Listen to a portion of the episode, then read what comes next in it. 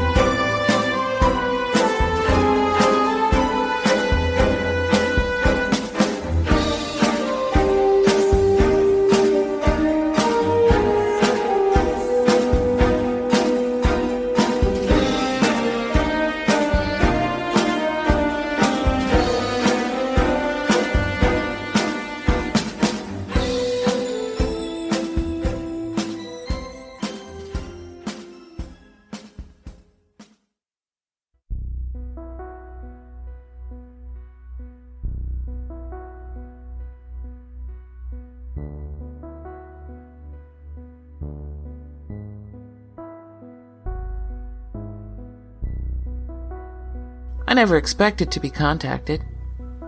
But who would? It's like the Skull and Bones, Masons, Illuminati, or Knights Templar getting in touch with you. The fucking secret cabal of the Vatican getting a hold of you to offer you a fucking job.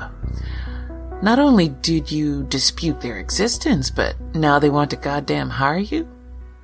Hmm. The Ostium Network.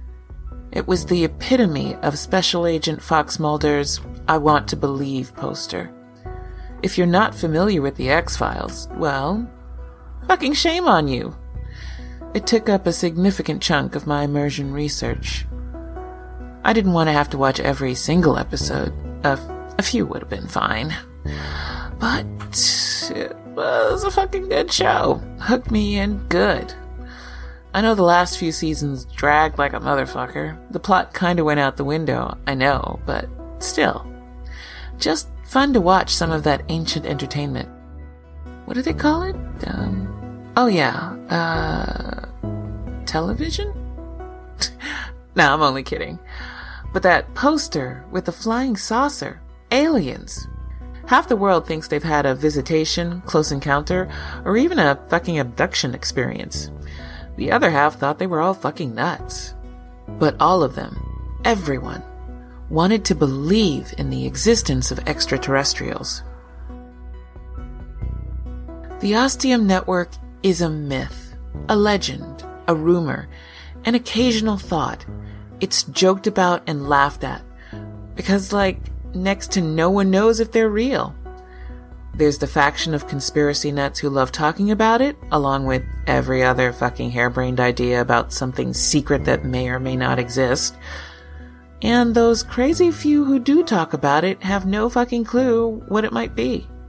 A group of the super rich looking to control the world economy? A cadre of supervillains?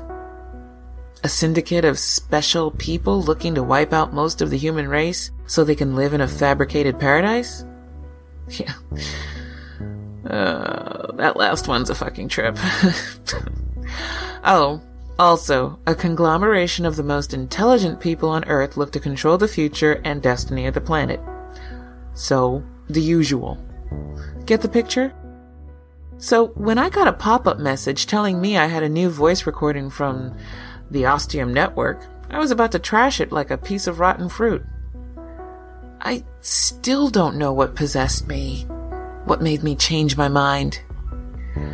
Sometimes, I wonder if the Ostium Network was somehow able to influence me way back then. Way, way back then. Some fucking how. I don't know. I decided to delete it, make it gone, and continue with what I was doing. And just as I was about to look up and look right three times and send that voice message into the void, I stopped. I actually made the eye movement once, but that's why the command is to do it three times, so you don't trash something accidentally. A thing humans have been doing since the first computer chip was used to compute. Though you can probably recover it if you really need to, though I've never needed to, so. I literally changed my mind on the spot and opened the voice message instead. Hello, Monica. Thank you for not deleting this message and instead taking the time to listen to it. I guarantee you will not consider it a waste of your time. You may never have heard of us, but we are pretty sure you have, because we know about you and your life and who you are. We are confident you know of us because of your history.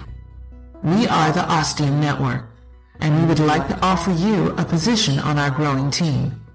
If you are interested, and we are almost certain you will be, you will meet with a woman named Qiao Zhang at the Five Elephant Kreuzberg on October 16th at 1505. It is located within the city of Berlin. I trust you will be able to find it, Monica. Do not squander this very special opportunity. The first time I met Qiao, I liked her right away. I don't know what it was. We just connected. It was fucking freaky that she had my exact coffee drink of choice made to my specifications ready for me. Still very hot. She knew, or rather, they knew, my coffee drinking tastes. Down to a T. Sorry, that was a Jake joke. But if they knew something specific like that, three shots, one pump of vanilla, one pump of cinnamon, and chocolate shavings on top, they probably knew a whole lot more about me. I was scared. Fucking scared. Who wouldn't be? But I was also intrigued. Fucking curiosity killed the cat level intrigued. Thank you for meeting with me. Qiao said as soon as I approached her table. It wasn't the only table with a single person sitting at it, but she'd been waiting for me to come through the door and immediately made eye contact. She was expecting me. She was a Chinese woman with striking eyes that drew me in from across the cafe. I knew it was her right away. Little did I know what our future together would be. Enjoy your drink. I will do most of the talking. If you have questions, I will try to answer them, but I'll let you know up front I can't tell you much about the Ostium network. I can't tell you anything about where it's located. I can't tell you too much about your job. What the fuck can you tell me? She smiled at me. Good question. Drink your coffee. It's specially made. That smile never went away. She told me I was the perfect candidate. My background would become very important in the job, but it would be unlike anything I'd ever worked on before. She told me that even though I was 56, the demographic for the company covered all ages from those still in their teens to those working through their 70s. The way she mentioned the septuagenarians, there was a short pause and a strange way she said the word, as if it wasn't quite right. Not exactly accurate. I didn't push. I wouldn't have got a straight answer anyway. I let her keep talking and enjoyed my coffee. Your son has already been recruited. I almost spat hot coffee across the fucking table. I didn't need to say what. My expression made it clear. Please remain calm, Miss Chase. He was instructed not to tell you because they knew how you'd react. Who the fuck are they? The people I, and soon you, will work for. I sat back and drank more coffee. His skills, while different to your own, are just as valuable for the success and thriving of the Ostium network. You are also a key candidate because your parents are both deceased. Normally, we wouldn't have recruited someone like Steve Chase due to his mother still being alive. However, in this specific situation, they knew they could recruit both of you, circumventing this requirement. Let me get this fucking straight. The Ostium Network only recruits and employs orphans? That is correct, Miss Chase. Except in your case, as I already mentioned. Why the fuck do they do that? So we have no ties? No fucking strings attached? Without hesitation, she responded. Yes, precisely. but also because once you start working for the Ostium network, you can never tell anyone outside of the network about it and its existence. You will have no contact with the outside world except for those members of the Ostium network, unless specifically instructed. And that is all I can tell you. With that, she abruptly stood up. If you decide to join us, and we know you will, please message the word yes to this number. As she said that, the number appeared in my visual display. By the time I focused back on her, Ms. Zhang was already on her way out the door. It didn't take me too long to think about it. I could have called Steve, talked it over with him. but I knew he was going to be fucking gung ho about all this and itching to get started working for the Ostium Network. I didn't have much going on in my life at the moment, which was unusual. This was something new, fresh, and very fucking different.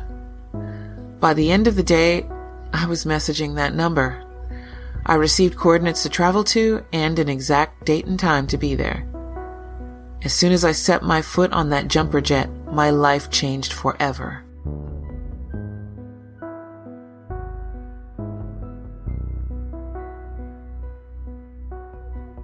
I was born into a good, supportive family. I know that sounds a little cliche, but I feel it's important. Lives. Lives are affected by their upbringing and how they began. I know. That's not very fucking clear. Hmm. What I'm trying to say is when you have strong parents from the beginning, you have a lot more opportunity, a lot more possibility of making something of your life. Not that if you don't have it, you can't make something. Uh, okay, let's break this shit down. Foundationally. We're a black family. My dad was a dentist. My mom was a lawyer. Yeah, we were pretty well off. We never had hard times growing up. Well, not that I can recall. My parents were always supportive, always there for me, through school, through high school, at like every level.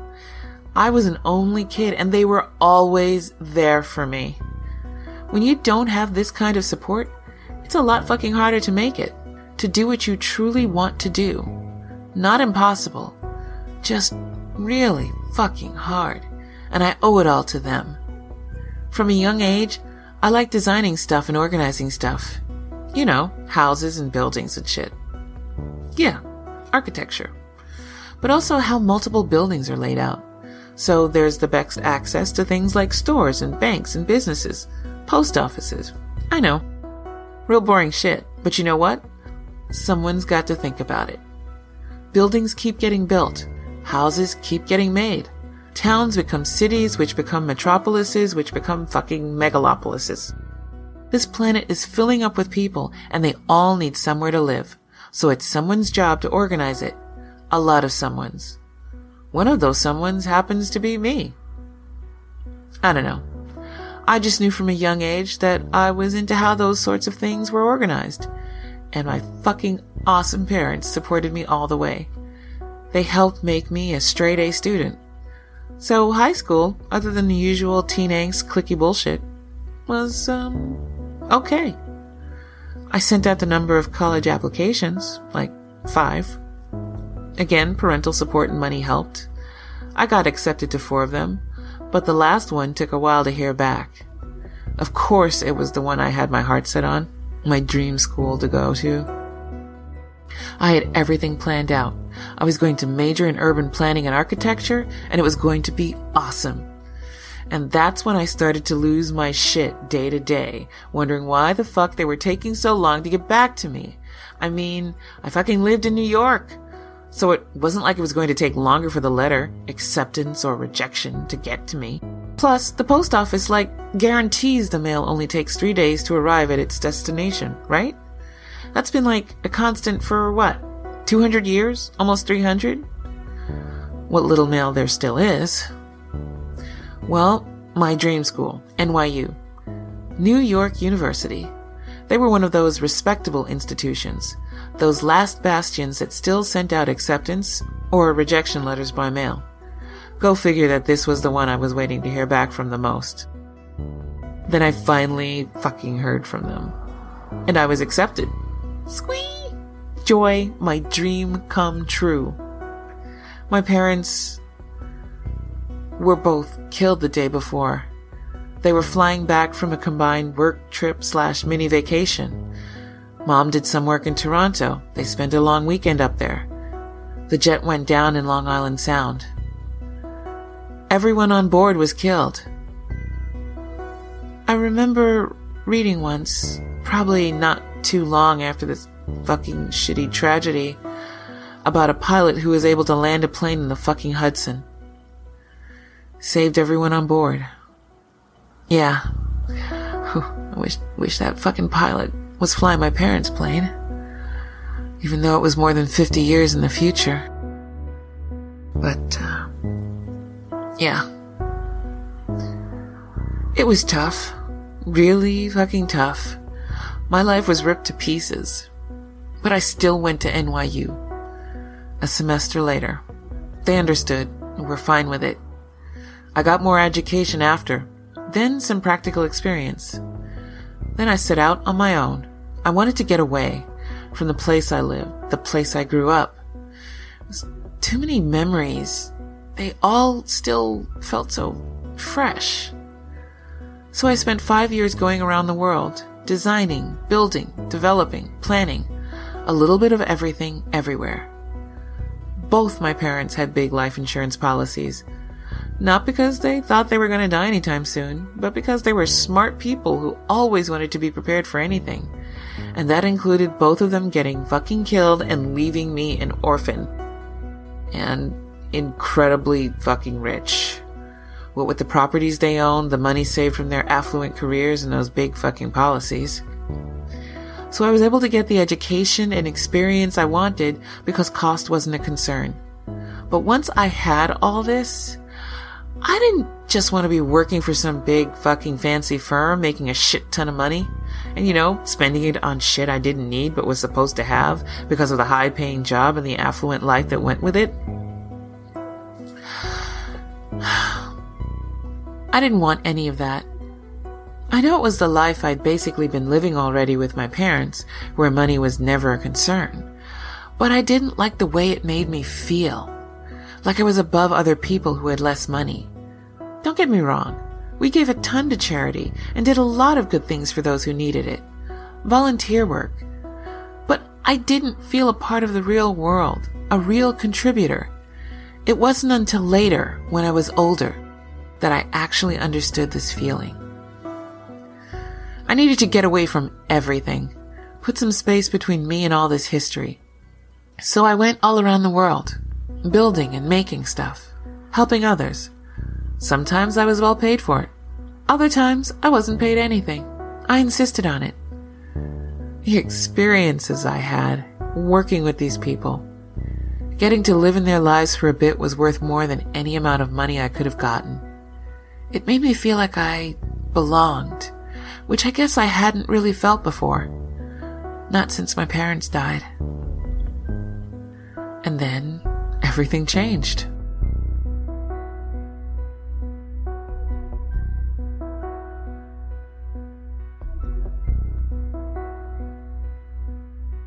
I came to the site early one day. I'm often the first one there, with my giant sized coffee. Those were the days before my obsessive tea drinking habit. The site was in a poor part of London. We'd gotten the land cheap. We were building new homes that were going to rent out cheap to low income families. It didn't exactly have a river view, but the Thames was only a five minute walk away. You know, that quasi cesspool of a thing you could call a river. These days it's all cleaned up, and I wouldn't exactly condone swimming in it and definitely not drinking any of it, but it's a lot nicer now. More eye candy than eyesore. God, that was terrible. Jake would be proud. And I need to stop avoiding what I'm trying to say. I came to the site on an early, cold, foggy morning. I like to walk around first thing, get a feel for the place. Going through my mind what I'd like to get done that day. And then I heard a sound. It's a very specific sound, a very recognizable sound. It's a sound that you hear, but you automatically question is that really what I think it is? There's always a doubt, unless you're a parent. It was the sound of a child. A baby making a nonsense sound. Not crying, cooing. Just doing its thing. I waited. Then I heard it again. Then I reacted. I checked each of the rooms in the building I was in. It didn't take long. Found him in a laundry basket, all wrapped up in blankets. It looked like a boy. No hair but the face. I thought it was a boy. Maybe six weeks old. Couldn't be sure. Hey, little guy, I said. What you doing here? Been here long? I knelt down and picked him up, still wrapped in one of the blankets. He was warm and heavier than I expected. He smelled fucking amazing. Of freshness and newness and vitality and sheer living. I pulled him to my chest, and he reached out a little hand and rested it on my boob. I don't think you're gonna get anything from there, little buddy, I said. My vision was blurring. I blinked away the tears so I could study his incredible, beautiful face. It was love at first sight. It's a cliche, but it's also the fucking truth. Eventually, other people arrived and wondered what the hell I was doing with a baby. And then we all started talking about options. These were people I'd spent the last two months with almost every day. They'd practically become family. I felt very open and comfortable talking with them. Pretty sure the feeling was mutual. So I felt confident enough to broach the question What if I kept the baby? There was expected surprise at first. Two people telling me I couldn't do that, that I had to turn him over to Child Protection Services that he had real parents who might realize they'd made a terrible mistake, that it was illegal to do that. I really, I don't really know where it came from. The thought and possibility just popped into my head. I saw a future unraveling before me like a narrow, straight carpet. A red carpet that would take him and me into our future together.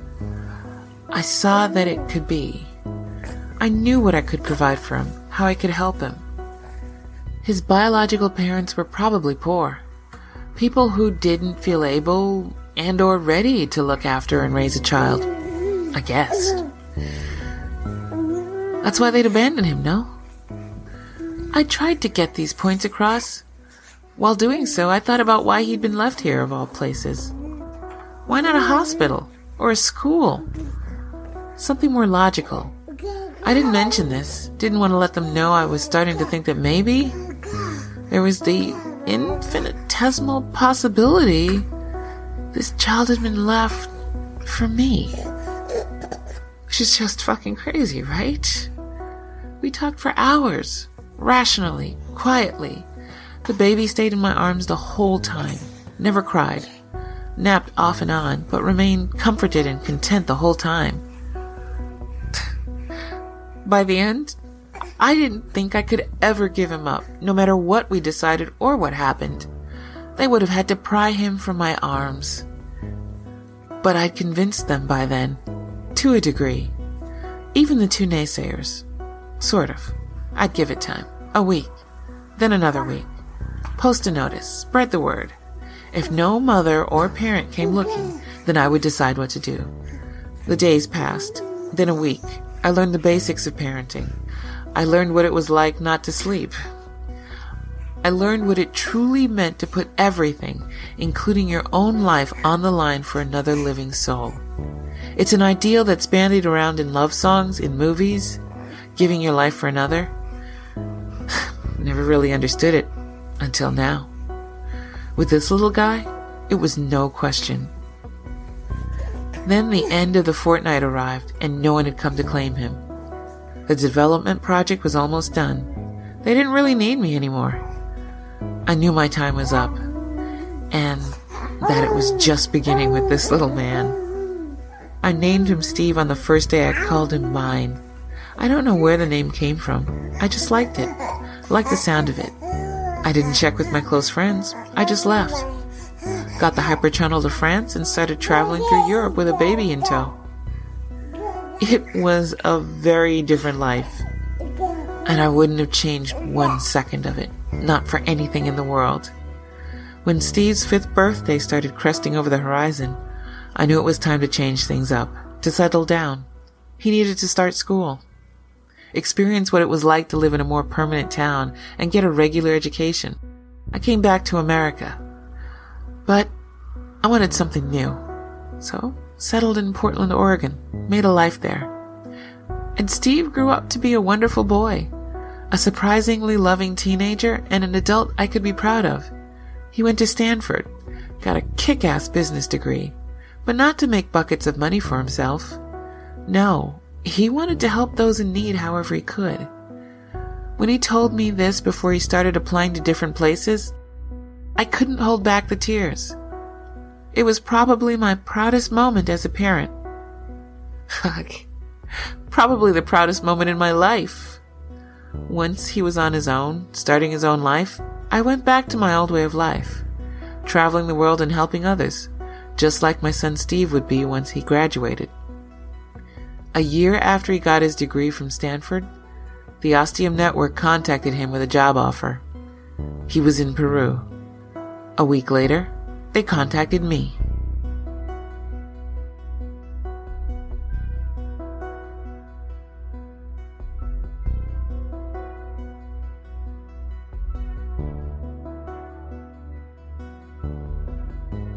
Even though we traveled to the specified coordinates separately, my son and I arrived at the Malaga Air and Spaceport 30 minutes apart.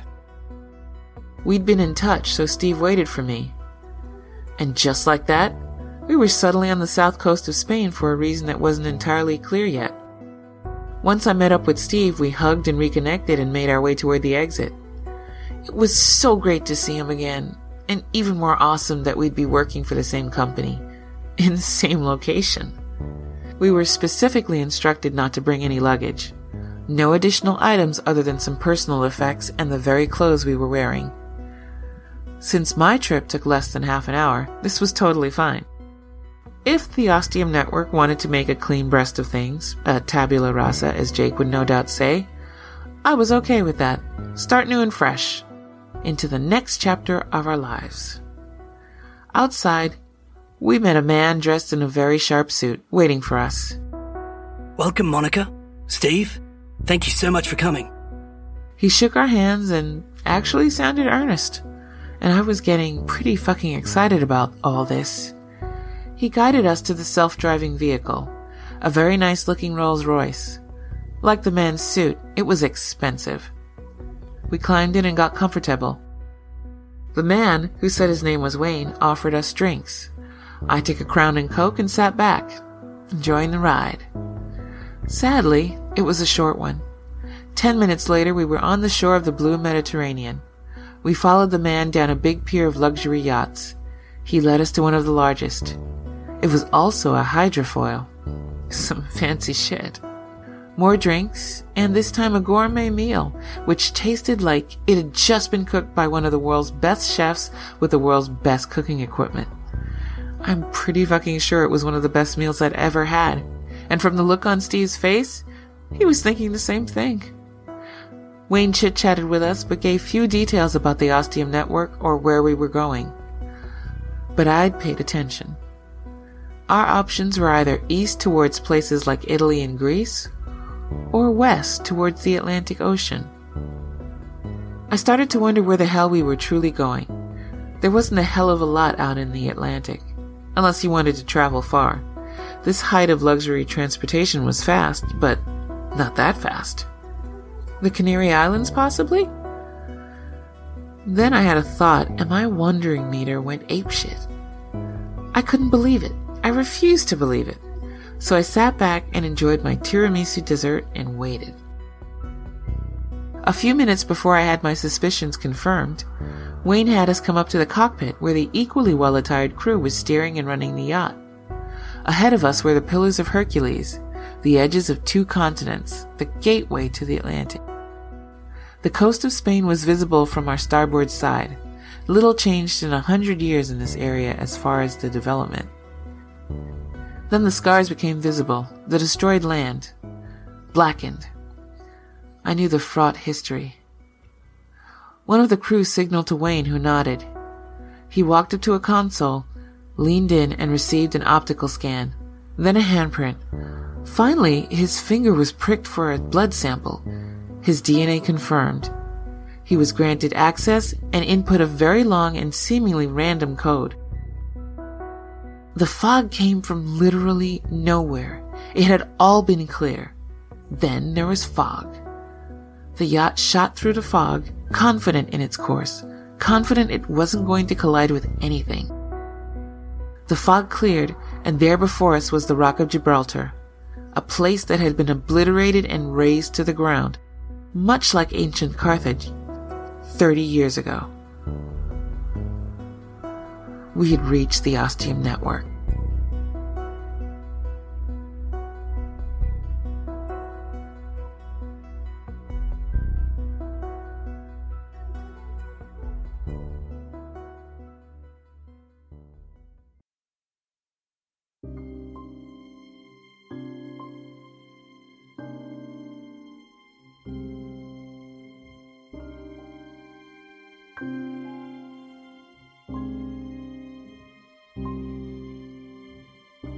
Three decades ago.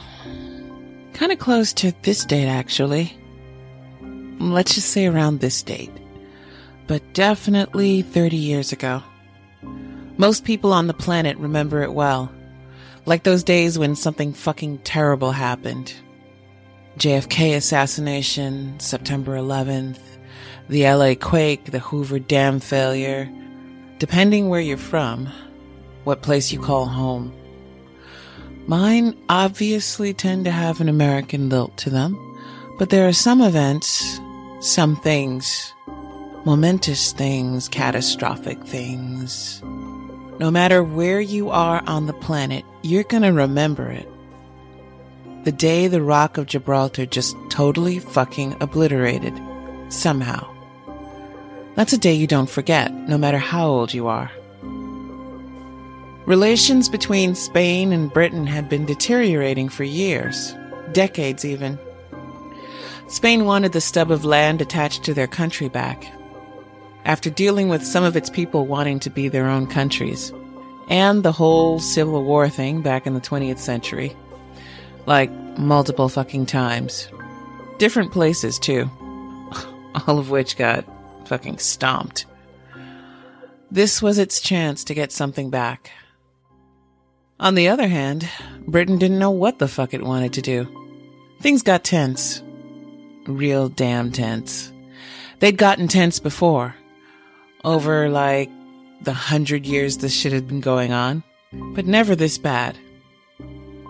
People started bandying the term war around.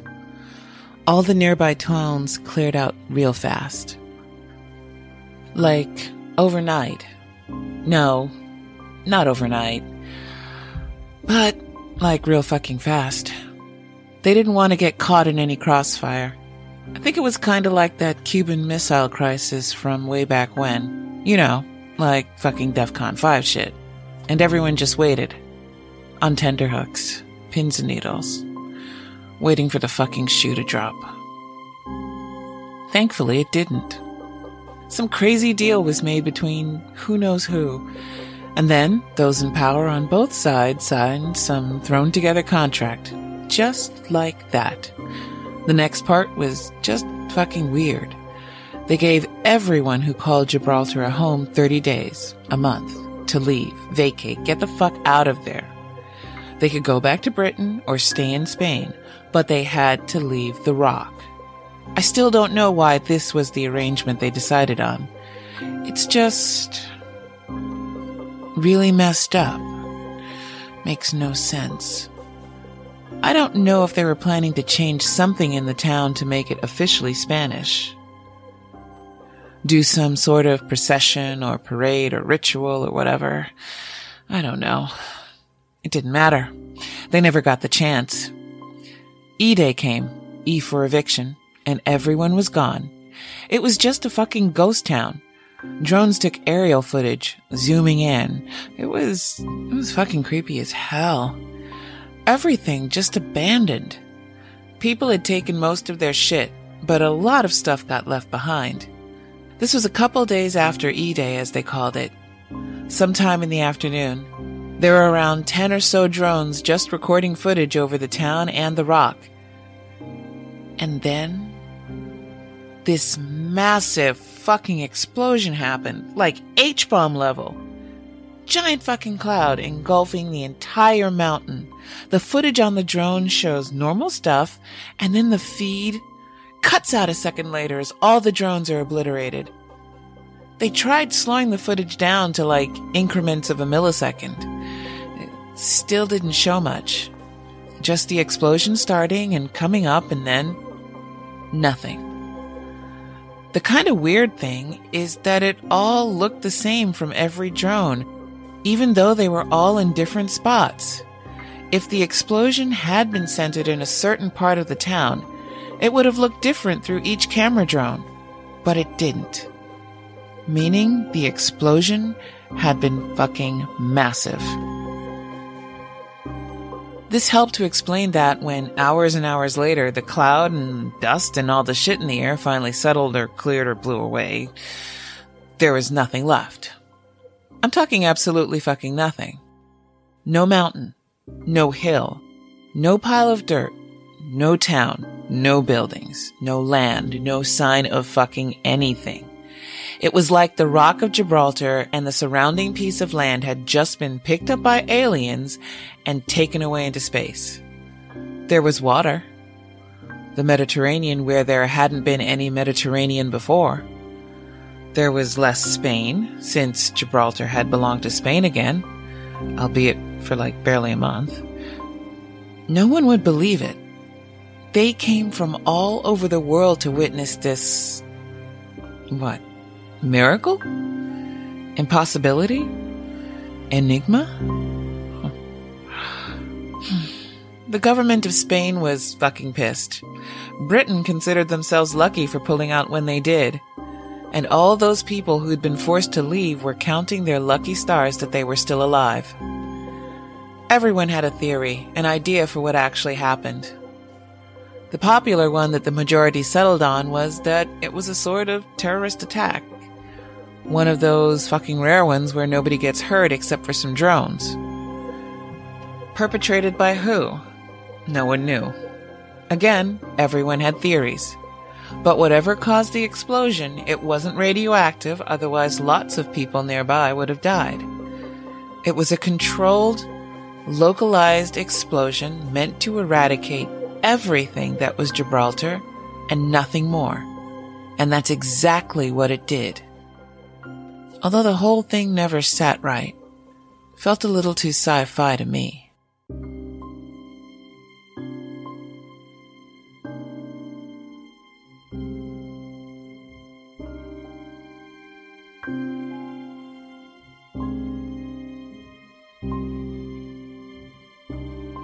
We stopped at a single dock that looked like it only had room for one boat, the one we were on. We disembarked, and the boat guy waved by and disappeared back into the fog. Never saw him again. But I had the feeling I wasn't supposed to see him again. There was a man and a woman waiting to escort us. The man told us not to ask any questions. Well, actually, he said we could ask as many questions as we wanted but we wouldn't be getting any answers. So it was better to just keep our tongues in our heads and shut the fuck up. Yeah. That guy rubbed me the wrong way from the fucking start, but I wasn't about to start anything, you know, it being the first day on the new job and all. We followed them to a small electric self-driving vehicle. The man and the woman got in the front. We were assigned to the back, facing away from them. As the vehicle drove us away from the dock, I told myself I could still see the boat in the fog heading away. But I knew I was kidding myself. I gave my son a look. It was the what the fuck have we gotten ourselves into face. It made me feel a lot better to see the same look mirrored back at me. They took us to a sterile medical facility.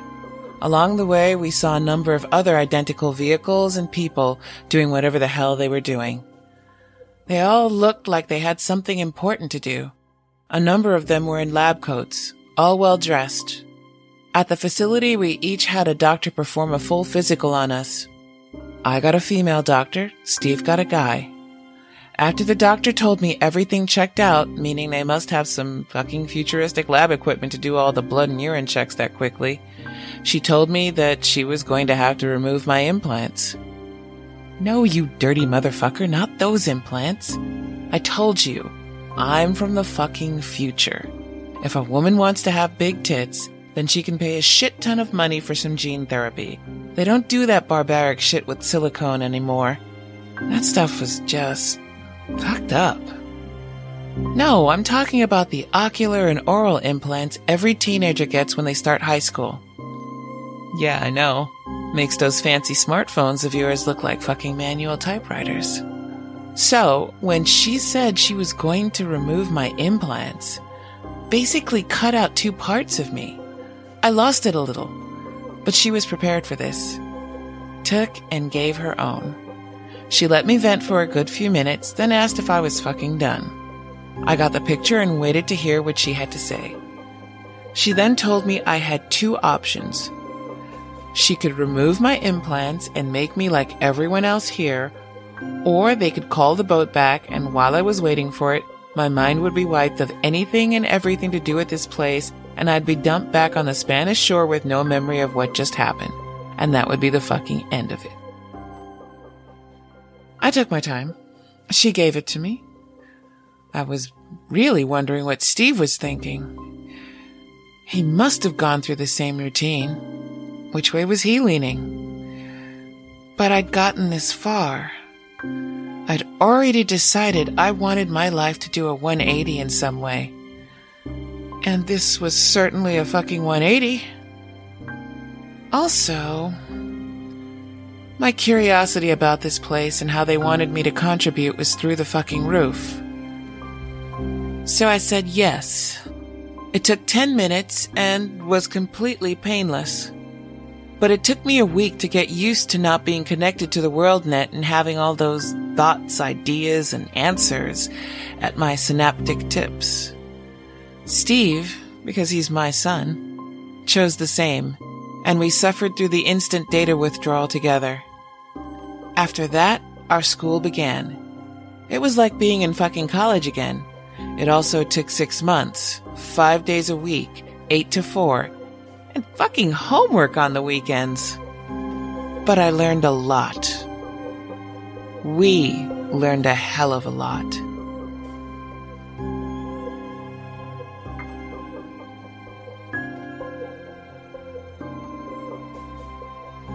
We got a lot of answers in those six months. A lot of answers to many of the questions we'd been asking about the Ostium Network and what the fuck was going on here.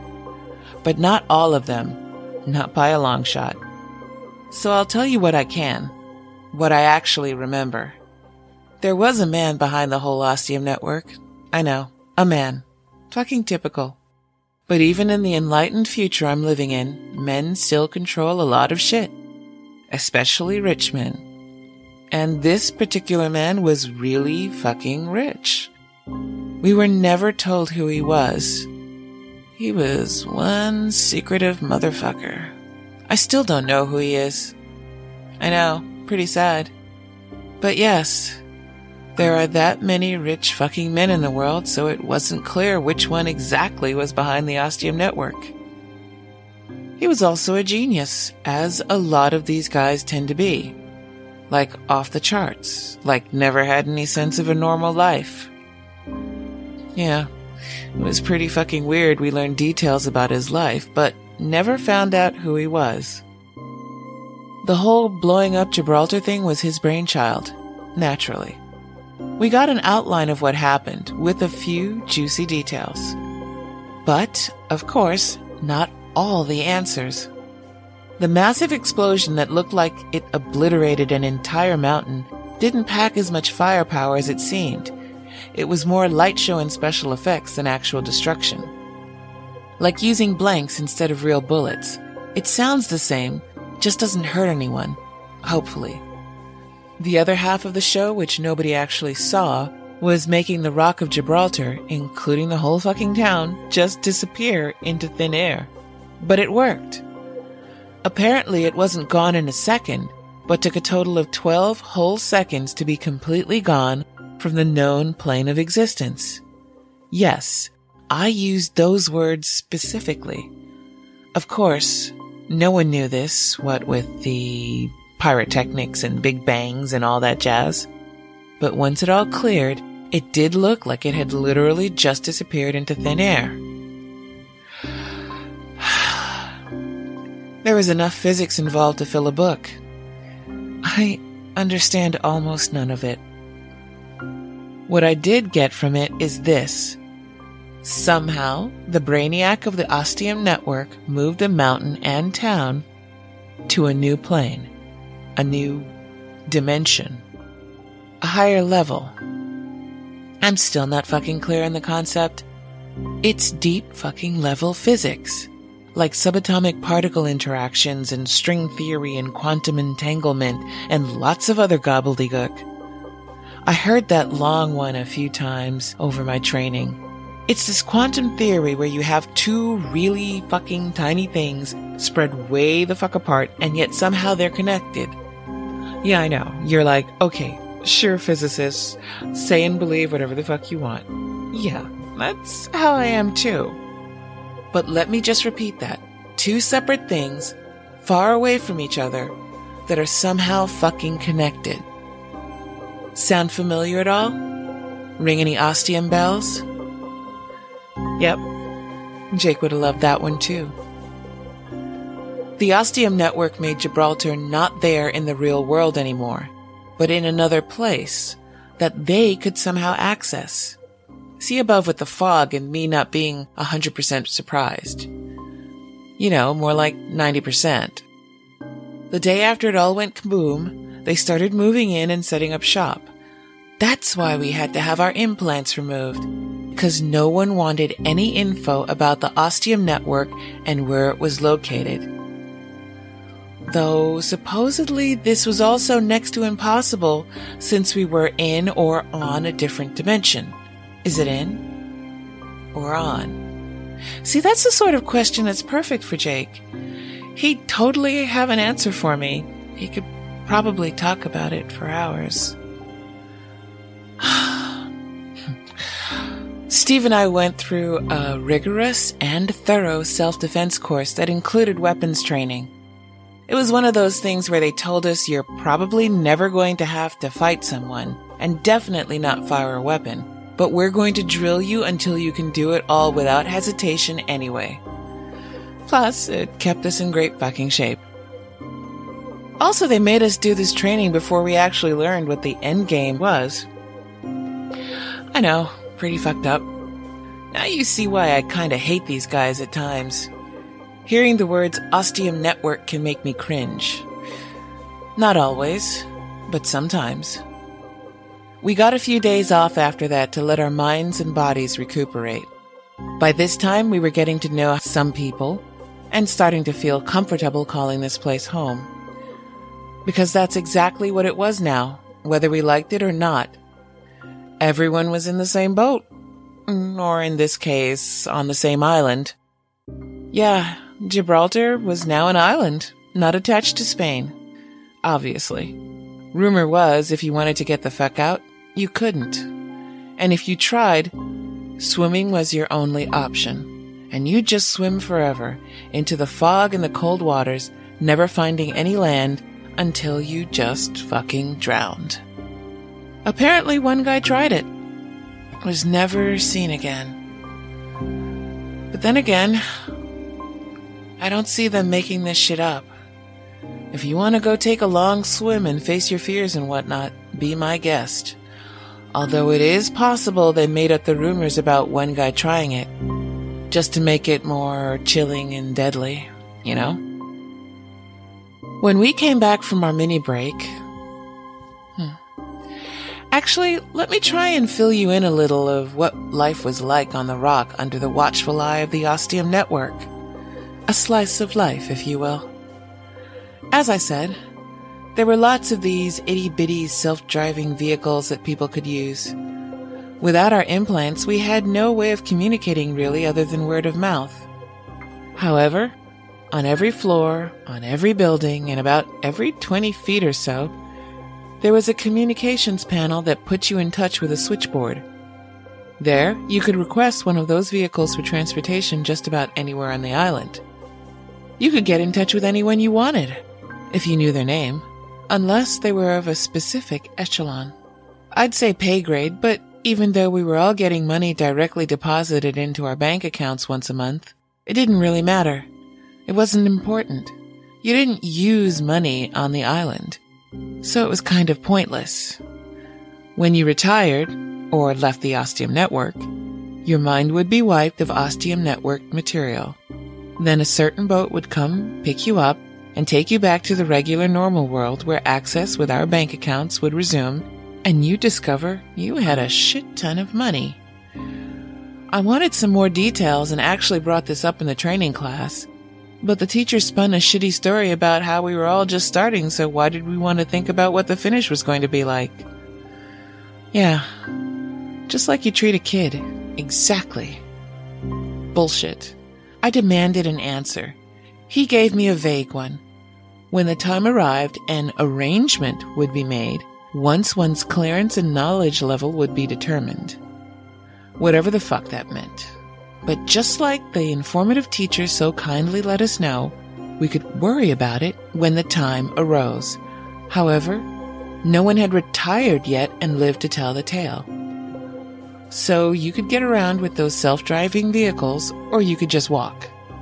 I guess bicycles would have been okay, but it would have made walking more risky. Place wasn't that fucking big, so walking wasn't a problem. Plus, free exercise. Oh, there was a gym. Should the walk not be good enough for one to maintain their robust and well toned figures? Insert here miming gesture of me sticking my fingers down my throat. There were four places to eat in town two restaurants and two cafes slash sandwich places. They all had impressively large menus. Where they got the food from, I have no fucking idea. Half of it they probably grew and caught on the island, but the other half? That's an eternal mystery. That boat could have made daily trips, but that'd be a lot of fucking work. Plus, to supply a place this size, you'd need a bigger boat. Maybe they were getting it from other dimensions. Higher and lower ones? Parallel fucking universes? Your guess is as good as mine. All I know is the food was fucking fantastic and the menu changed monthly with a bunch of new things. If it wasn't for the walking, I would have been a lot heavier. Oh, before you ask, there was alcohol. A little wine, a little beer, and very few spirits. But I never saw anyone publicly drunk. I think people threw back the sauce in the privacy of their own apartments. Speaking of which, they were all mostly the same. One bedroom, a decent sized living room, balcony, no kitchen. You got all your grub from the eateries, that way they knew exactly what we were eating. Although you could get takeout if you wanted. Each one had a TV wall, but there was no live TV or news of the outside world. There was a local channel that had stuff once in a while about the Haps on the Rock, but mostly they played classical music. There was a fucking extensive on demand movie and TV library that satisfied any cravings. Yes, before you ask, there was porn. Plenty of it, running the gamut of fetishes and sexual interests. And that's all I'm going to say about it. We all indulged when we needed to. As far as I knew, there wasn't a single printed book on the island, and no paper either, which made sense. Everyone had a tablet that did many things for them, allowed them to do most of their work, to connect with computers and devices throughout the island. There was even email, but we were connected on a local area network over the island. No outside internet whatsoever, not even four dimensional internet or whatever fucking dimension we were in. With the tablet, one also had access to like every digital book in the history of the written word. A fuck ton. Jake would have been on cloud nine. Too bad. The tablet, of course, had a notepad and writing app. I've never been that gaga about movies and TV, although I enjoy a good book. but nights were quiet and kinda lonely. Steve and I would meet up for dinner and hang out sometimes, but I didn't want to be that mom cramping his style. He made friends fast and had fun hanging out with them. As someone who spent a lot of her life traveling the globe and meeting lots of different people, I make friends when I need to. It means I'm also very happy with my own company. So round about the second week of living on the island and having another quiet night alone, I started writing a diary, a journal, whatever the fuck you want to call it, putting my thoughts and feelings and ideas down. What had been happening to me over the last couple of weeks, what I thought about all of it. It felt good, like I was processing all the shit I'd been going through that day and getting it out of me. So the next day I felt refreshed and clear and ready for more aforementioned bullshit. It got to be routine, 15 to 20 minutes every night before bed, like a nightcap. Wish I could have brought that tablet with me to Ostium.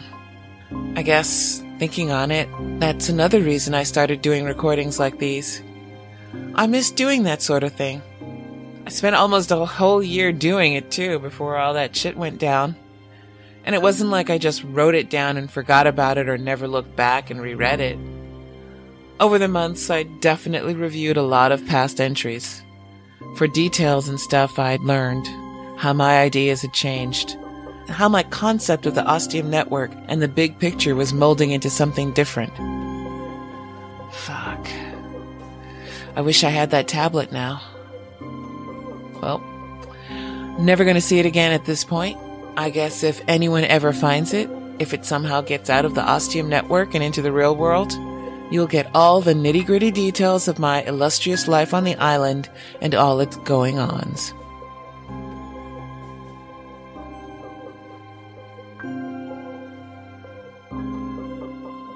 Okay, enough small talk, chit chat. Let's get back to the big kahuna.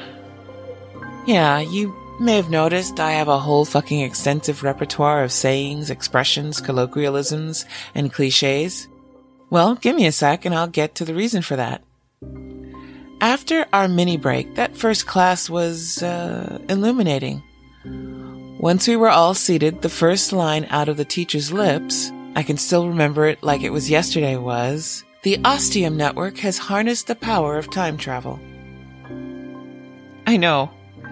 Talk about a mind blowing statement. The teacher paused, perhaps waiting for gasps or groans or screams. Fuck knows.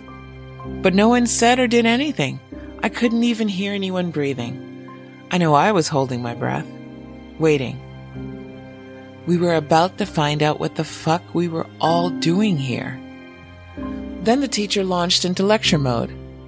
The man behind the Ostium Network, who will not and never be named, brought together an elite group of skilled people from across the globe with an idea. A radical idea that with their help became a reality. We got some details, some whys, but not so much the hows. Plus, there is probably a ton of math and physics behind it, all of which would have gone over all our heads. We were told that time travel had been made possible for just over a year now, but it was uncontrollable. People had disappeared, gone through and not come back.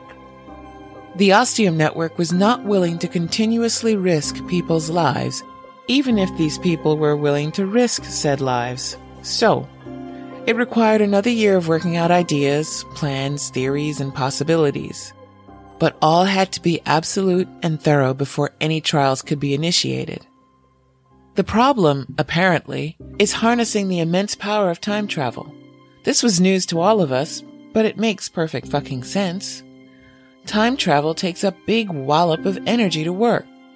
So the concept that was developed was that instead of having one specific device or door to pass through and reach any time in history or the future, the power needed to be dissipated in some way. The logical conclusion was that instead of one door, or Stargate, the teacher said with a smirk on her face, there would be many hundreds of doors. Each door wouldn't always lead to the same time, but by having many doors, it spread the energy we required to travel to anywhen better and led to way less chances of causing a chain reaction in the space-time continuum and ending all life and matter as we knew it. This is pretty much verbatim what the teacher said. Whether there was an ounce of truth to those words, don't fucking look at me. It seemed just as plausible as all the other shit that had been thrown at us so far. These doors were to be collected together. Various plans were considered and tried and failed. High rise buildings, long rectangular buildings, penitentiary style blocks. The final plan was settled on a town, enclosed by a high wall. There would be many different kinds of buildings with many doors. Finally, I started to see something I could do.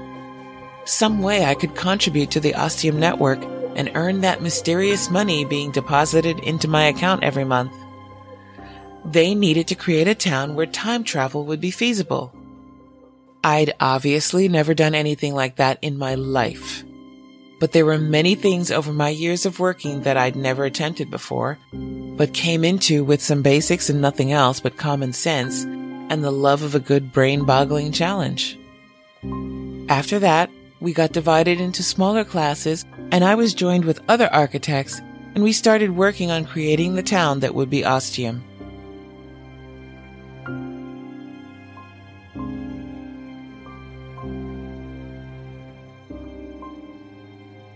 We worked for months and months and months. Different plans and shapes. What held us up a lot was working out how to maximize the number of doors to buildings within the confines of a town.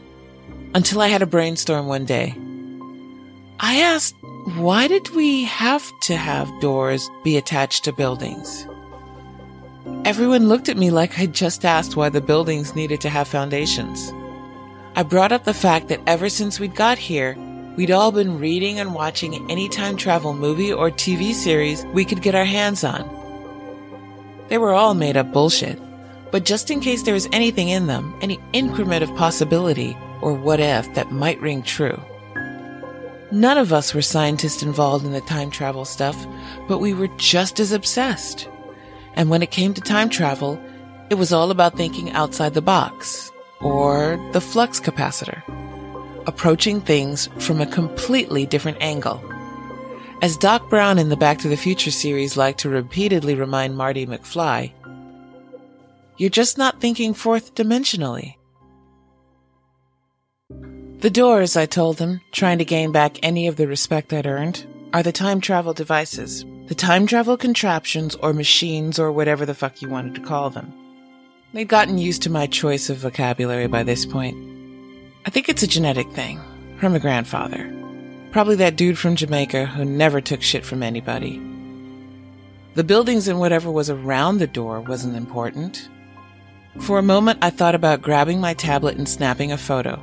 Yes, our tablets had cameras, of course. All the better for us to document our experiences and thoughts and ideas, no? Seeing all their shocked faces was fucking priceless. I swear there was even an open mouth or two. I may be engaging in hyperbole. My memory isn't what it used to be. And I was too busy fucking gloating in front of everyone to pay that much attention. The meeting was called after that while someone in charge with enough clearance and ability contacted some higher ups and checked with the scientists to see if my idea was even feasible. The next day, we had an answer. A big fucking yes. This changed everything for us. There would be plenty of buildings with plenty of doors. But there would also just be lots of doors. All over, everywhere. We could run riot with it, and we did, because we didn't have limitations anymore. And the scientists and actual people who'd be building this shit loved it and lapped it up. I got word that the head honcho right at the very top, Mr. He Who Will Never Be Named, was impressed. Would have been nice to get a congratulatory email or a voice message. Something. I got bupkis. Well, that and the everlasting respect and adoration of my peers and coworkers, as well as the teachers. So, not so bad. Steve was blown away and came to find me as soon as he found out. Then he proceeded to name drop me as his mom wherever he went. More time passed. Then we got word that the portal to the specific dimension where Ostium would be built was complete. Again, the details were many, we weren't told them, and even if we were, we wouldn't have been able to comprehend them. So no harm, no foul. We were just excited to get the chance to start making ostium for real. I have no fucking clue how they created something upon which a town could be built in this dimension. Was the surface already there? Was it liquid? I did hang out with a scientist one night, and over coffee, he started telling me how it all worked. At this point, I knew a lot more people and was getting to be a lot more social. I still kept up on the journal entries. Needed that cathartic reset each night. Most of the stuff spouting out of his mouth went way over my head, like jumper jet altitude over my head. But he was having fun talking, and I enjoyed my coffee and tried to understand every fourth or fifth word, which was more likely if it was a single non sciency syllable. He was saying something linking subatomic particles according to their type of bonds and moving up in size until they became molecules and chains of molecules and yada yada. And, and that's how you make a surface in the nth dimension to build a town on. Sure. The first time we all stepped through the town was sort of already there. The shape, at least. The surrounding wall was built and ready. That had been someone else's idea. A really fucking good one, too. Outside the wall was just darkness, like it is now, untethered. at first, there was just euphoria. After staring at so many charts and blueprints, this thing was finally fucking happening. Then we got to work, and the town of Ostium quickly grew into a real thing. Before we knew it, the buildings and doors were there. The scientists hadn't done their parts yet to make them time travel doors, but the infrastructure of Ostium was in place. Then we had a meeting. A big, long, fucking meeting.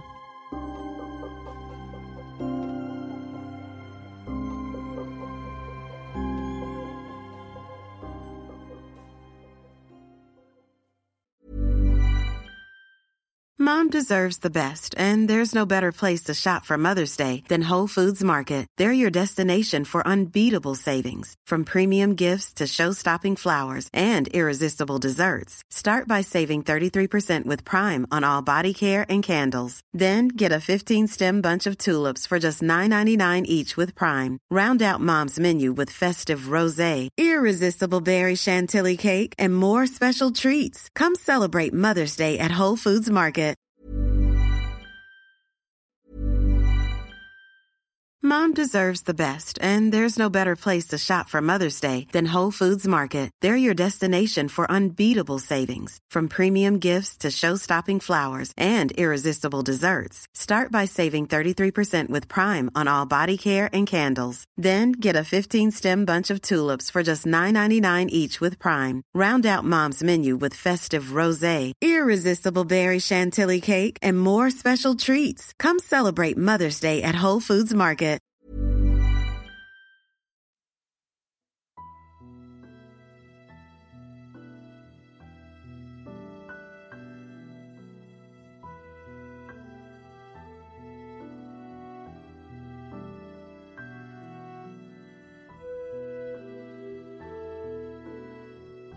Fuck.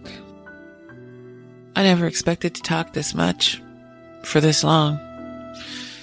Uh, I've, I've got a lot to say, apparently. But I'm getting close to the end now. To joining up with the all too fucking depressing present. It's final lap now, ladies and gents, and everyone in between. Come one, come all. The meeting lasted for six hours. Food and drinks were brought to us. By the end, we were all so fucking wiped we could barely make it to our beds. But the thought of supportive mattress and soft sheets was enough to get us home. I'd really hoped the man in the high tower, your head honcho, would be there. But no. Of course, I'm sure he was listening in. We were on a precipice, and only us on the island actually knew it and knew about it. We had to do things carefully and slowly from now on, so mistakes wouldn't be made. Yeah, Right. Mistakes will always be made no matter what, so long as there are fucking humans involved. When you play with fire, you get burned. Except in this case, we were playing with time travel. Time travel was our fire, and we had no fucking clue how to control it. But it, it was also so enticing. So magical. Yeah. Magical. That's definitely an appropriate fucking word. There was definitely something supernatural about it. Out of this world. In the realm of the impossible. I've been to some truly incredible places on this planet. Spectacularly beautiful. I've seen fucking unbelievable things become reality. Grow and exist. I've participated in them, played my part in the seemingly impossible. I made it possible. But this, this was something else.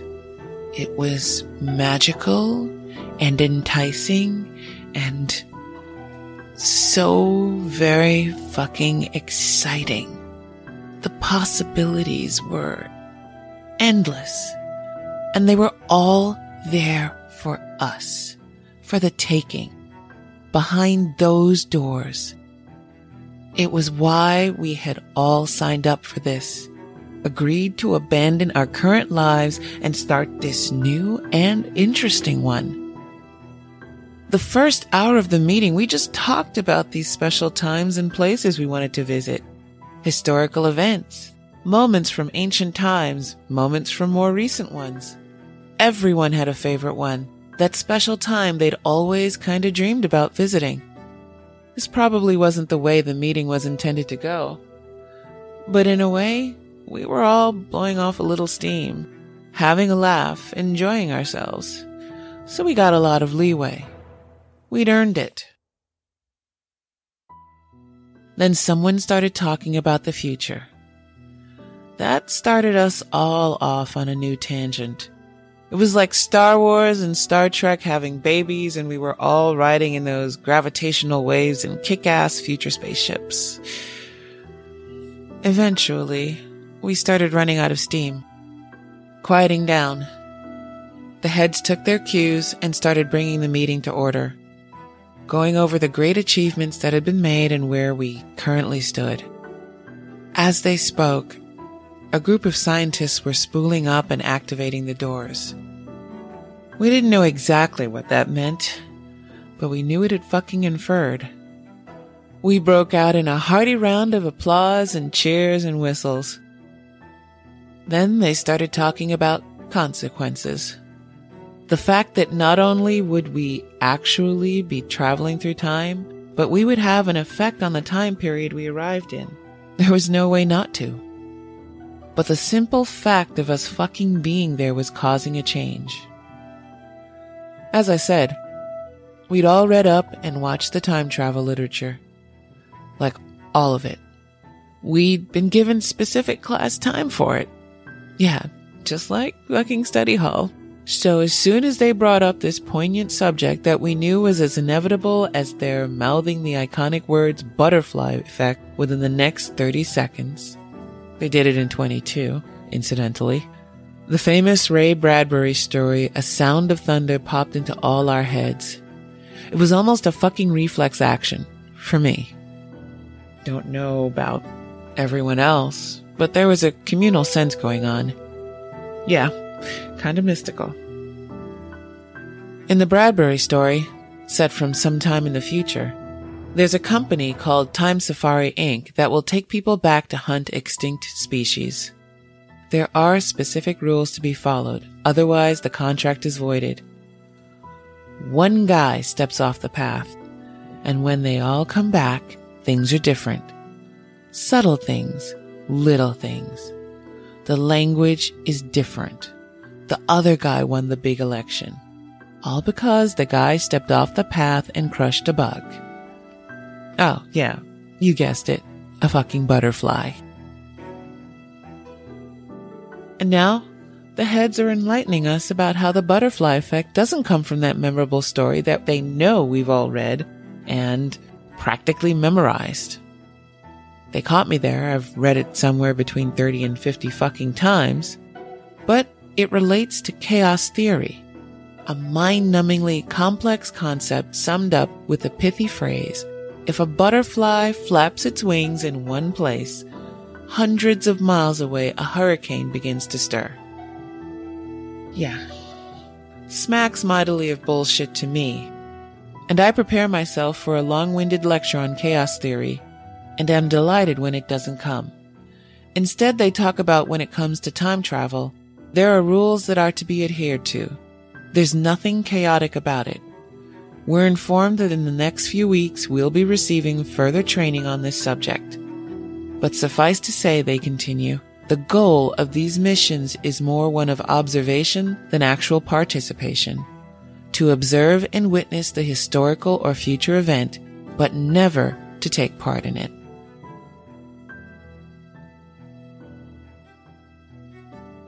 But what if someone from that time tries to communicate with us? Someone asks.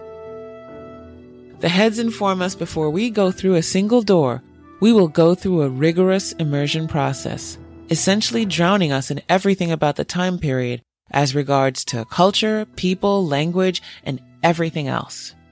So if one of us does end up in the very unlikely situation that some local tries to have a chat with us, we will be fully prepared.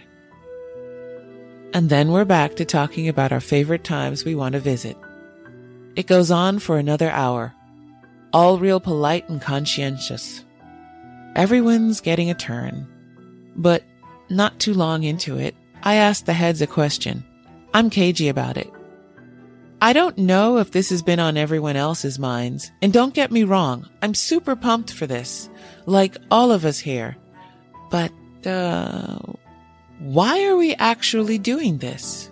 What does the Ostium Network get out of it? And for the first time, and probably the last, the heads were stumped by a question.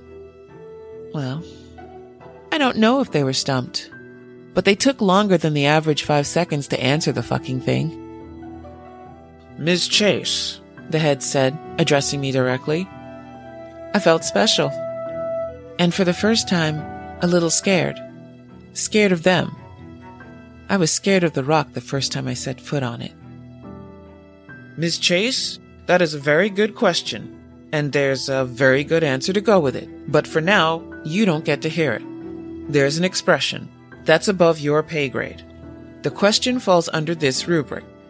In time, at a later date, everyone here will know the answer, when it's the right time. So, who here would like to be there on the day Julius Caesar is stabbed by his not so friendly senators?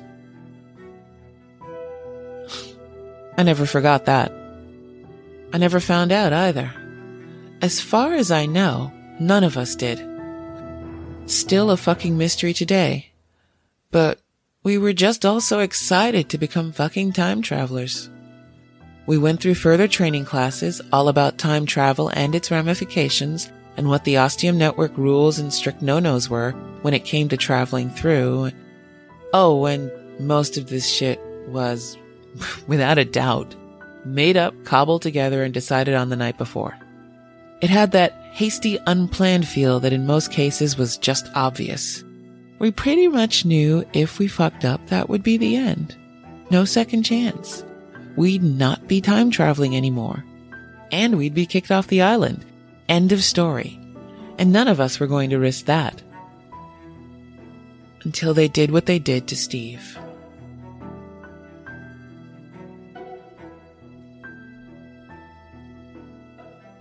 And then we had a month to decide on where and when we wanted to go. We didn't know who'd be going first or second or 50th. We were all pretty certain we'd get a turn. They'd done everything but promise this. It was why we were all fucking here in the first place. I took a while and couldn't agree on a specific event.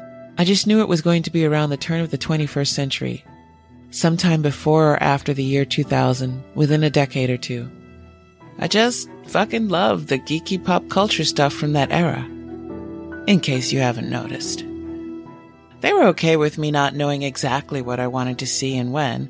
There were actually a few of us, but we all figured when it came closer to our time, we'd decide then. So next was the rigorous research. Six months of reading, watching, listening, absorbing. I did everything music, books, TV, movies, a million fucking commercials with some terrible jingles I will never be able to get out of my brain.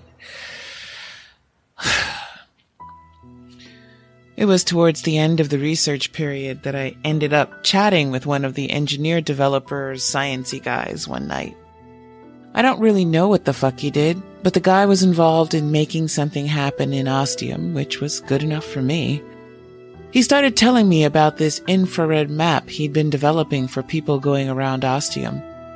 It was kinda limited in that it only worked in Ostium, not on the other side of any doors. So the higher ups weren't really that impressed or interested in it. They saw its potential, but weren't really putting a high priority on it. But he was having problems making it work in Ostium, like getting it activated. He wanted it to be so you pretty much stepped into Ostium and there you had the map and could go to any door and navigate yourself around the whole town. He was still really excited about it. I guess it did eventually work okay. So, thanks for that. I know I said earlier I didn't remember where it came from, but this is a big part of why I'm doing this. My head is kind of foggy on a lot of this stuff, and going through it all step by step is helping make things clearer. I didn't remember the infrared map. So when I first experienced it, I was as shocked as Jake was, and it wasn't until just now that I remembered talking with this guy. We actually got a couple of very strictly guided tours around parts of Ostium too. We obviously didn't get to open and go through any doors other than the clock tower. We checked out the kitchen and bedroom and bath. They showed us that crazy pantry that was always super stocked with a ton of food. Seemed like it went on for miles in there, but the guy who developed it had been with us on the tour that day, so he was able to talk about.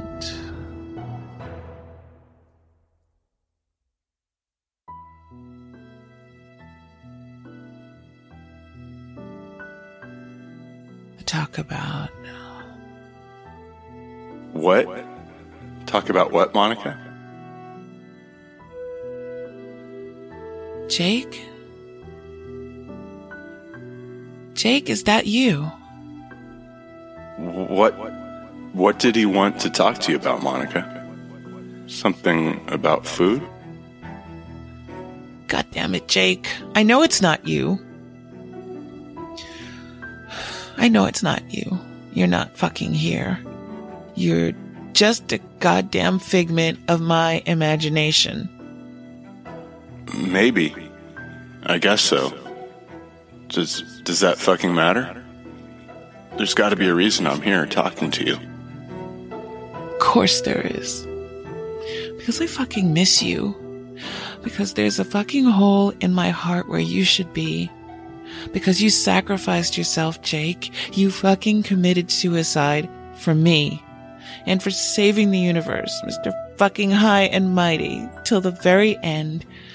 No surprise there. So, what were you gonna tell me? I don't remember. You fucking wiped my brain. Emptied my thoughts. I don't even remember what I was fucking talking about. Something about someone telling you something about the food in Ostium? Yes. Yes. The fucking food pantry. Thank you, Jake. No. Not Jake. Thank you, Brain, for keeping it together. The pantry with the food that never seems to end, but does because it can't last forever. Nothing's infinite. The universe is infinite. Fuck you, Jake. I knew that. Which is why you were able to say it. Why my subconscious was able to say it. As for you, look imaginary, Jake. Can you just shut the fuck up for a little while so I can fucking think and figure this out? Sure thing, babe. I'm gonna ignore that. Now, what had that guy been saying? That the food wasn't infinite. That was impossible. But it was a large pantry with a lot of room. But at the very back was a special reloading door. That was it. A door connecting Ostium to the Ostium network, to the rock. It was small, made for a restocking cart to be slid through and added to the back of the pantry. So it just seemed like there was never ending food. Only it was getting restocked from a door that led back to the island. He didn't show us the door. The pantry had been fully stocked at that point, and you couldn't see a fucking thing in there other than piles of food. But that little door was supposed to be there, at the very back. Then what the fuck are you waiting for? You're fucking right.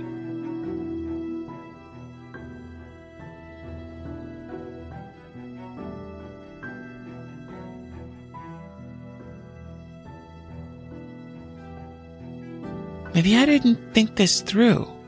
I just opened the pantry door and I'm staring at mountains of food. It's definitely not as much as that first time I saw it with everyone else. That was packed solid. And Jake and I have been eating through it for a while now. So it's definitely less. There's space. Wait a second. Has the Ostium Network been restocking this pantry through the special door? Logic says yes. Of course.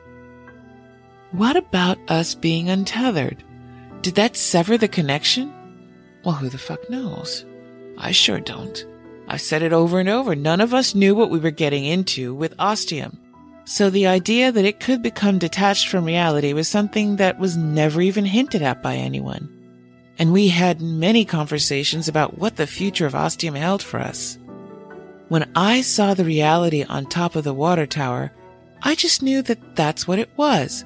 I accepted it and told Jake, not knowing how or why this thing happened, just that it did.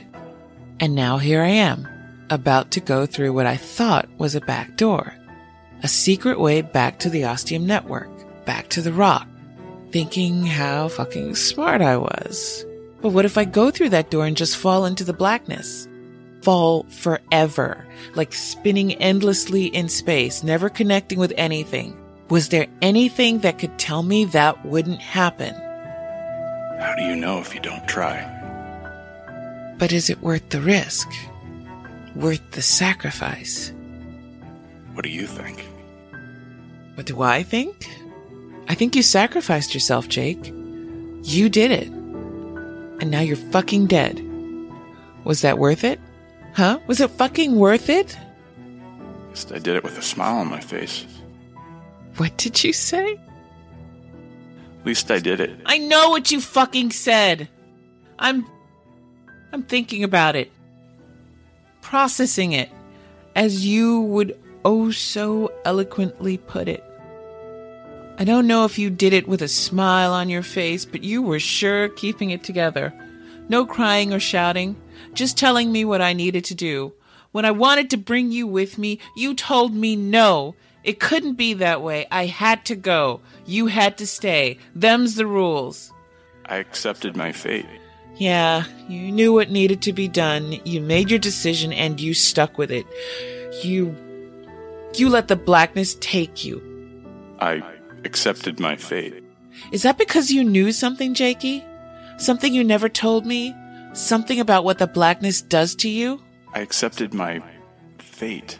You could control it after all. You were the one in charge at times. The fucking puppet master, getting stronger each time it seemed. And that last time, I accepted my fate. that last time, maybe you knew you might survive, that you had a chance, a fucking fighting chance, and you took it.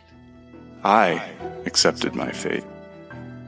Well, Now it's my fucking turn to accept my fate, whether it takes me and spits me out the other side whole or breaks me up into little pieces and ending me. I need to accept my fate.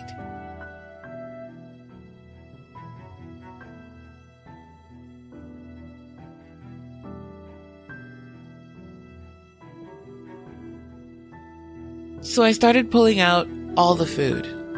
I knew it wasn't going to be a quick job. There was a lot. A lot. As I might have mentioned a couple hundred times. At first I was stacking stuff, neatly. Probably how Jake would have done it. Keeping it organized. And the reason for that? Well, like anything you take out and keep stacked and organized, because it needs to go back in neat and organized, which is much harder to do and takes a lot longer when it's in one big unruly pile. But this was a one way trip. I never had any fucking plans to put all this shit back in the pantry. Once I had this thought, there was no more stacking. The food went everywhere and anywhere. I started feeling like a burrowing mole. As a path opened up in front of me, I dug deeper. Some cans were falling behind me, rolling around, sort of blocking my way out. But I didn't fucking care. I was moving forward with the goal of getting the fuck out of here. Minutes passed. I started to get a little claustrophobic.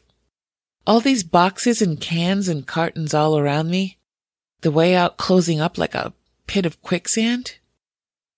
But I knew this couldn't go on for fucking ever. There would be an end. There would be a source. As soon as I thought this, I started hearing a humming. Getting warmer. Getting warmer literally. I could feel it in the air now. Not much, just a difference. A few degrees.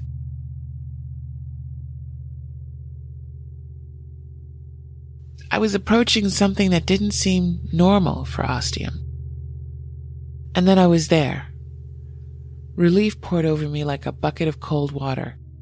But just like when you break through to a secret place, you don't sit back and congratulate yourself on a job well done. No, you keep fucking digging. You keep going until that hole is big enough to let you through. And you get the fuck inside and satisfy that raging curiosity within you. I swam through the food, sweeping armfuls of it behind me, climbing on it, crushing it beneath my feet. I was against the far wall now. The whole thing felt warm, unnatural. I cleared more space to give me some moving room. I found the secret door way low down. It reminded me of something. What was that?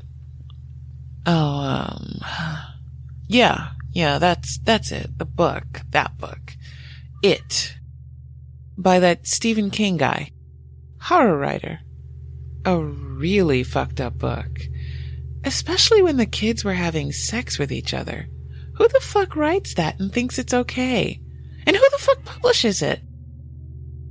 But there was this scene with the evil terrorizing the town, its lair, in a secret, hidden place, with a tiny door, an unnaturally tiny door, for a menace so huge and terrifying. That's what this door was reminding me of. It didn't seem the right size. I guess it was enough for pushing food through. Didn't make it fucking right. And this is my ticket out of here? How the fuck am I gonna fit my considerably voluptuous self through that teeny tiny door? My heart sinks and I start to give up. There's just no way. No fucking way. It's over. I really am stuck here. Well and truly fucked. This is the end of the line for me. Do you really want to live forever?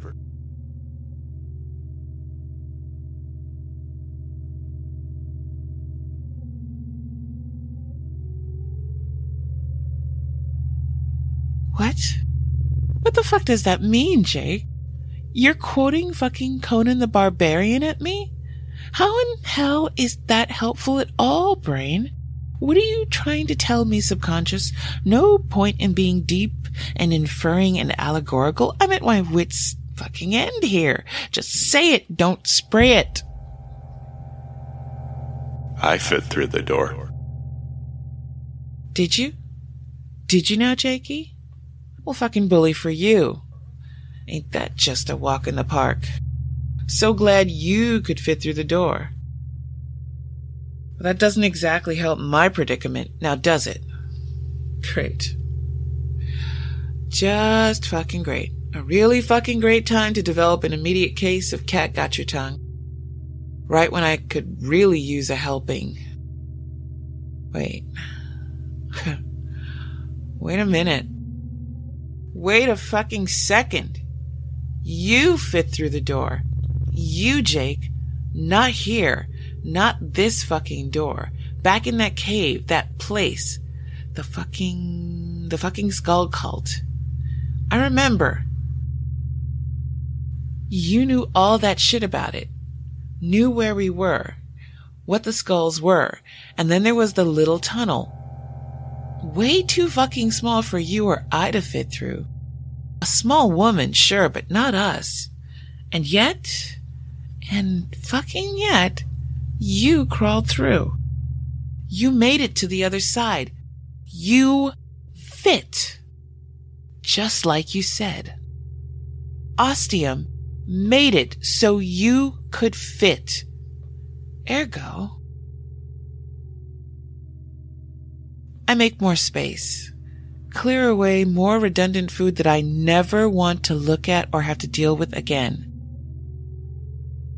Eventually, my fucked up shrine is all set up. The cans and cartons and boxes all bowing down and praying to the sacred door I kneel before.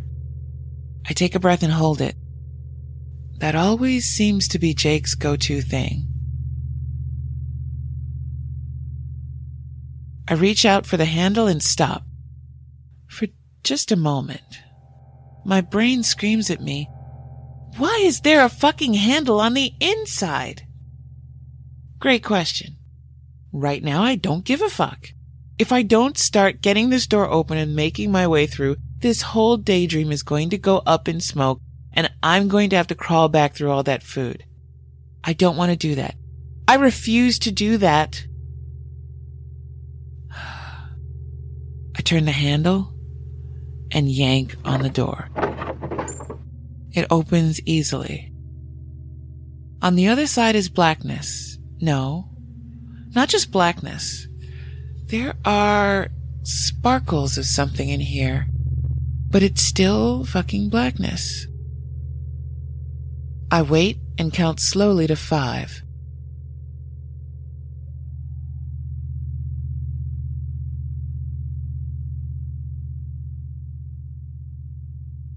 I hear nothing. No screams, no sounds. Okay, fucking good enough for me. I start crawling through the stupidly small doorway, knowing it's too fucking small for me. Feeling really, really stupid for even trying. And doing it anyway. My head goes through easy, but my shoulders hit the sides of the doorway. I let out my breath and take in another a much smaller one. I turn my body, going in one shoulder at a time. I start moving again. The darkness seems to move again, to shy away from me somehow as I come closer to it. Maybe it's waiting for all of me to be inside before it pounces? Probably. Next, it's my stomach, then hips. I take shallow breaths, trying my darndest to keep calm, to keep it all together. I curl my body upwards, bringing one hip through, then the other, ever so slowly. I don't know how I'll deal if I get wedged in anyway. And then all the questionable bits of me are through. It's just my legs and feet that I drag in, bringing myself to a kneeling position. And I'm praying to the shrine from the other side now.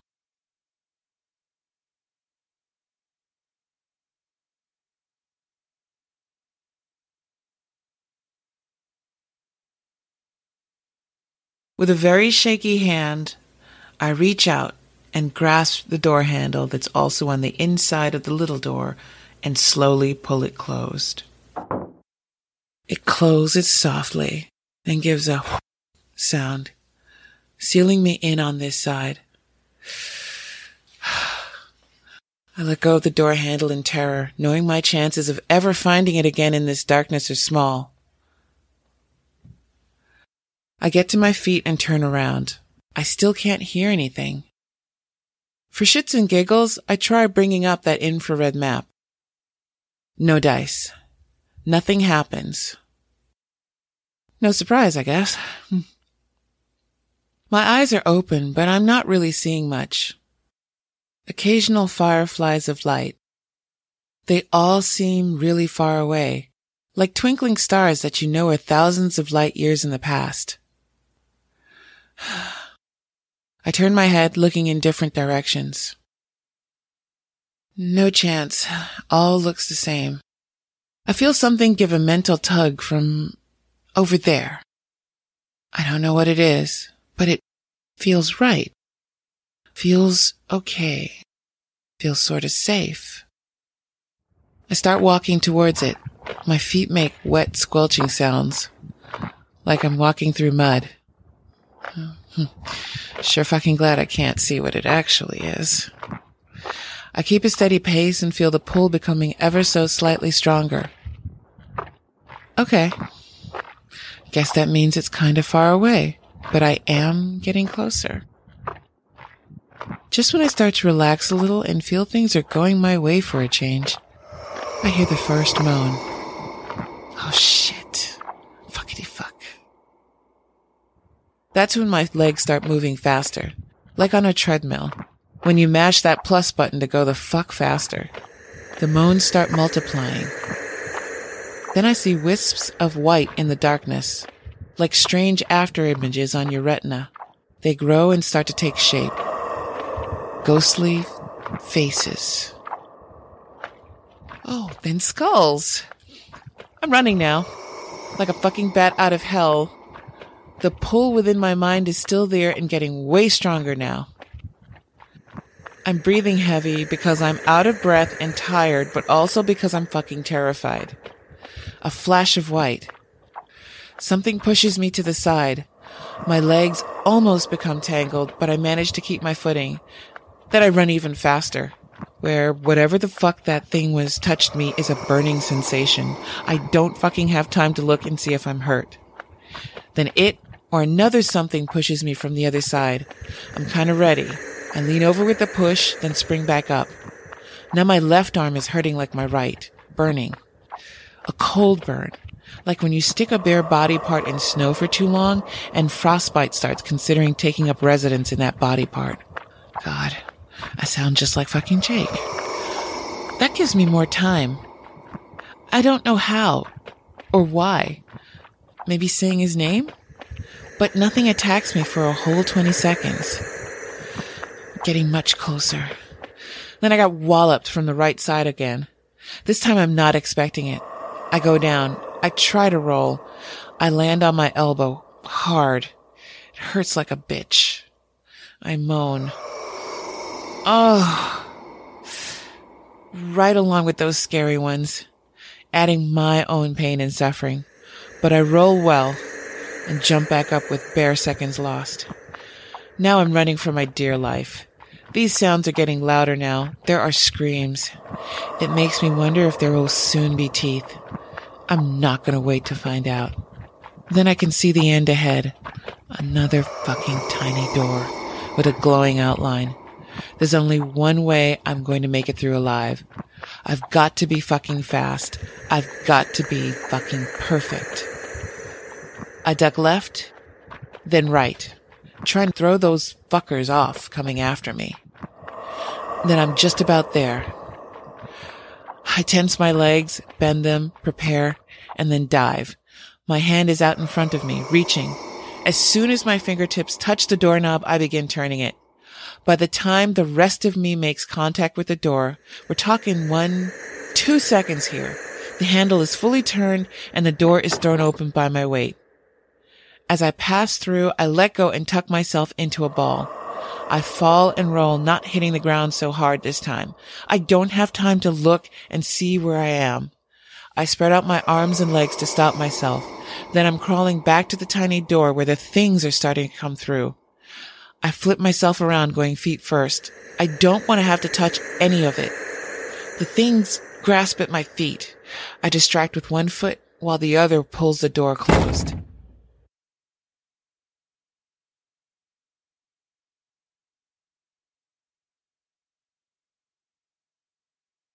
I lay down and take deep breaths, trying to calm down, trying to clear my head. I count slowly to 50. It helps. A lot, in fact. Carefully, I get to my feet. I'm in one piece. Nothing screaming in pain. That's a good thing. I look at my forearms where that thing or those things touched me. The skin is gray, like it got badly burned or instantly turned to frostbite. Huh. Okay then. Well, we'll deal with that shit later. I look around me and see a room I've never been in before. But it's still somewhat familiar because it's of a familiar design. A design I only ever saw in one place. The Ostium Network. I'm back on the independent rock of Gibraltar. I'm back home. Just like I wanted. There's no one in the room. I look through the glass at where I presume there's a control booth. There's one. It's also empty. I start jogging, leaving the room, going to the next and the next and the next and you get the picture. Eventually I end up outside on the street. Above me is a clear blue sky, a warm sun shining down. It feels fucking glorious. But I'm not really appreciating it right now because I'm back on the rock, part of the Ostium network once again. And I'm totally fucking alone. Again.